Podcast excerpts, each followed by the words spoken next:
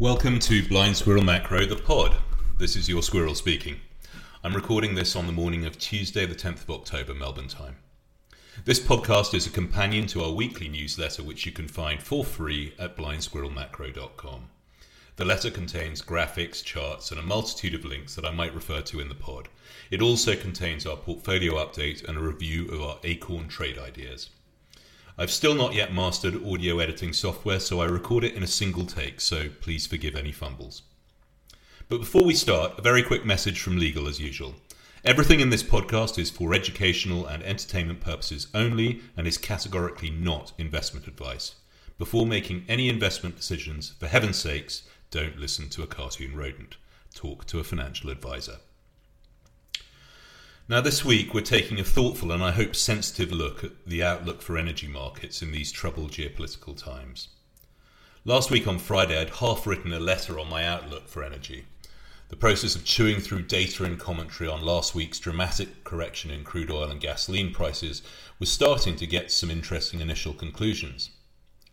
Then, like you, I woke up to the news of the tragic and dramatic events that have taken place in the Middle East over the weekend. I pretty much had to start over. I'm going to try and spare you from any hot takes on geopolitics. Frankly, the squirrel has no edge in that department. And frankly, to be honest, neither do many of the so called experts right now. It feels to me like the situation is, is in Israel still has a long way to go. And frankly, I'm nervous that the fact that nobody saw this coming has to surely mean that nobody has to be, can be truly credible on knowing how it plays out from here.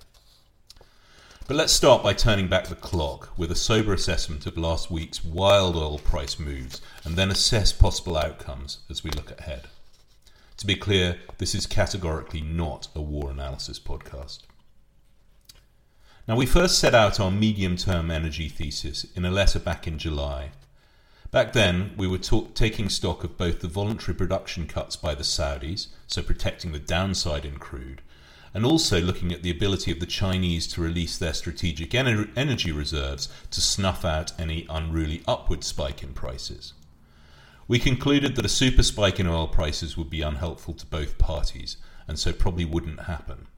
For the Saudis, crazy, crazy spikes simultaneously kill demand and encourage investment in competitive production.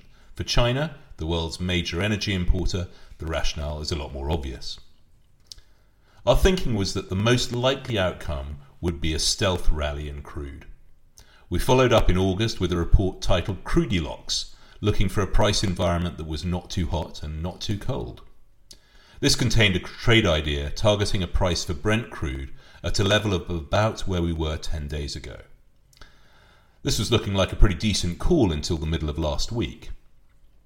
Now, the principal narrative candidate for last week's sharp drop in oil prices was the latest EIA report. This reported a sharp drop off in implied, note the word implied, demand for gasoline in the US, a fall of about 8.7% in terms of demand versus the same period in 2022. It made for a blockbuster of a headline. But you need to dig deeper.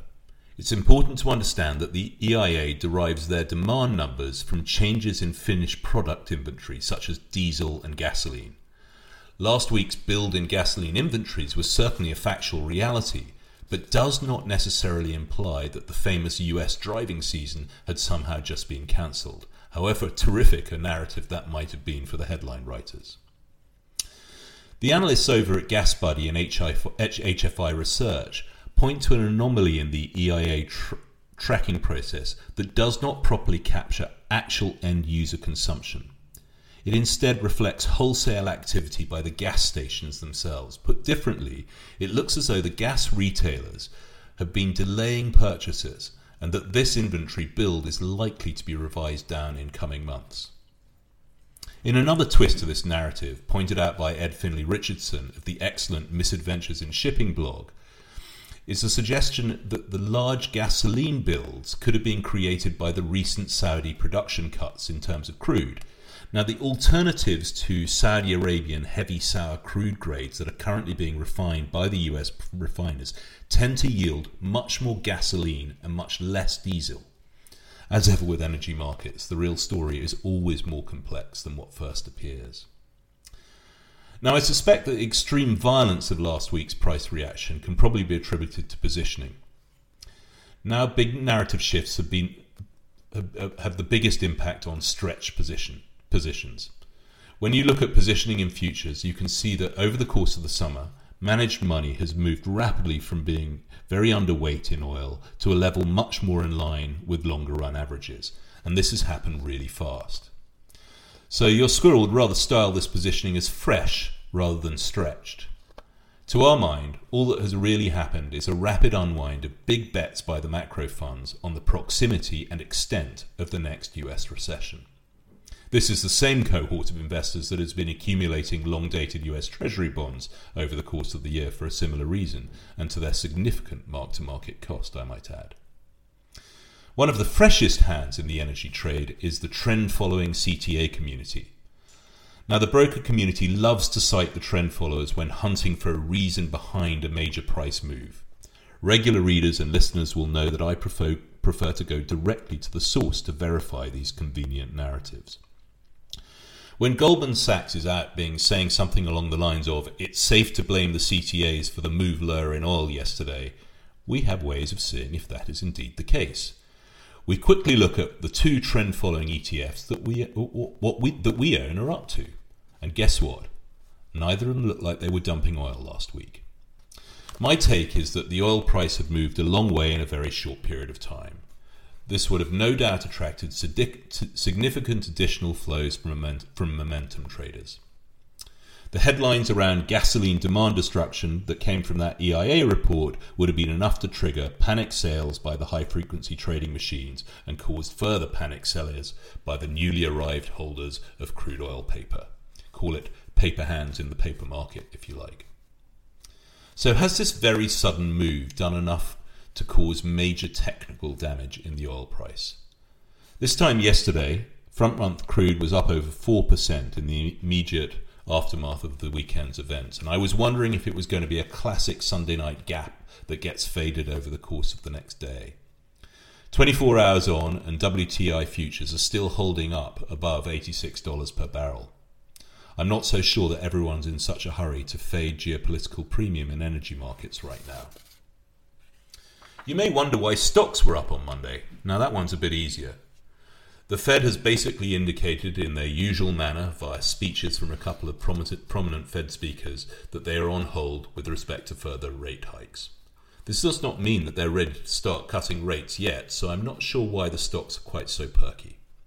Anyway, back to oil. We think last, move, last week's move was certainly violent.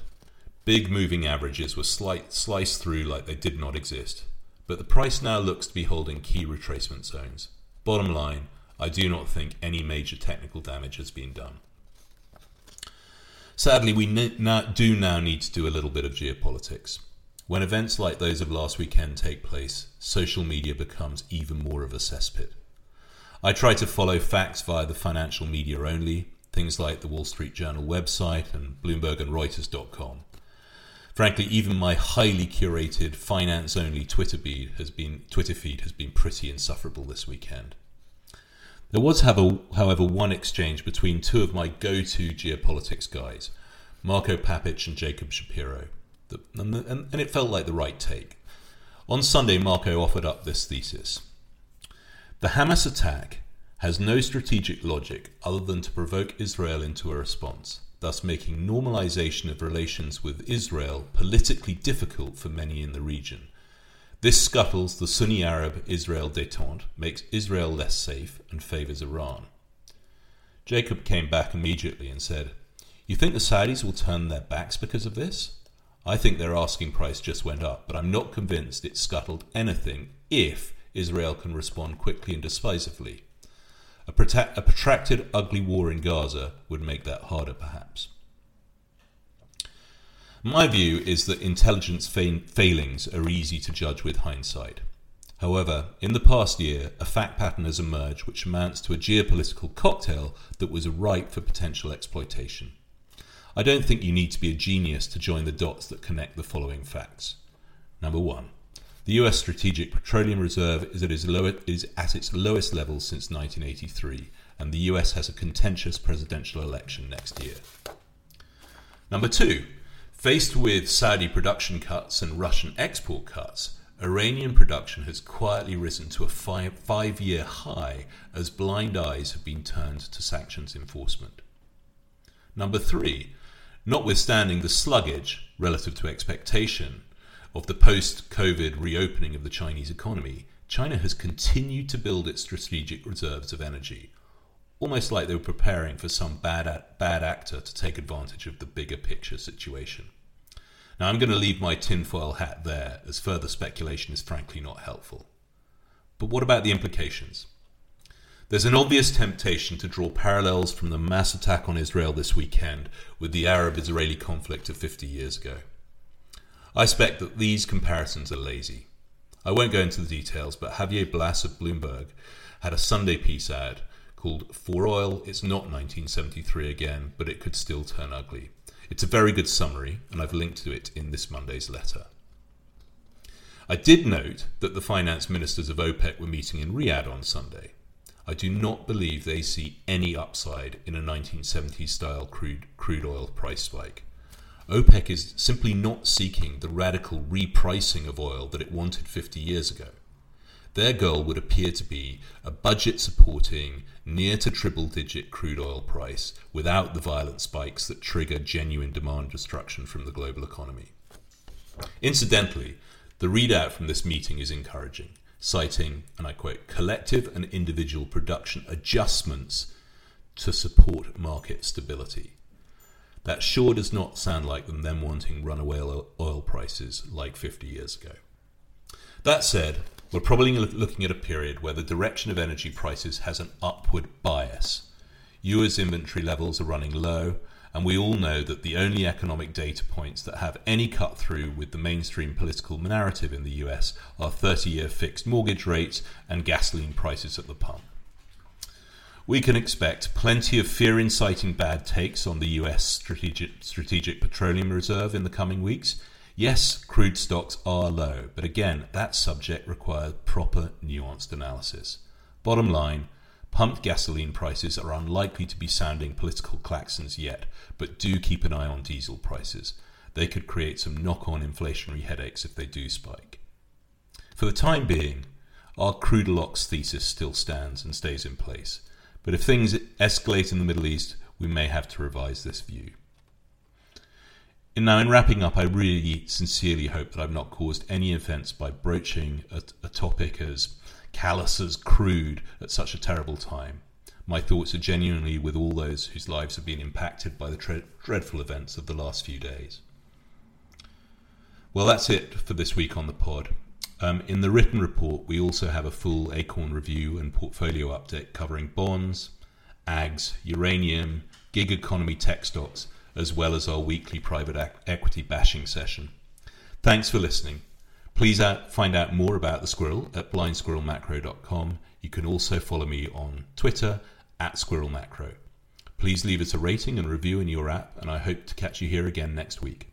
Squirrel out.